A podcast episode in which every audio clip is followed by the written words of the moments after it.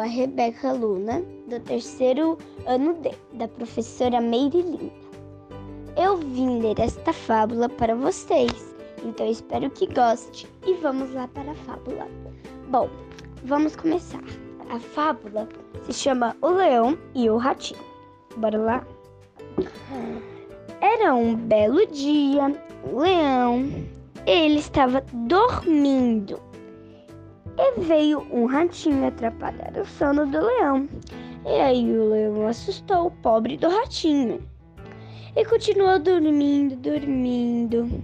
De repente, o leão pisou sem querer na armadilha e falou: Ai, socorro, socorro!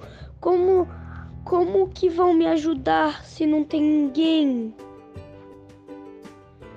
Hum, então, o, o rato, ratinho, chegou e salvou o pobre do leão.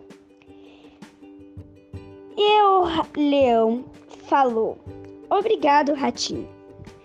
E, e desculpa por o que eu fiz. E o rato falou: Não tem problema mas vamos fingir que não aconteceu nada.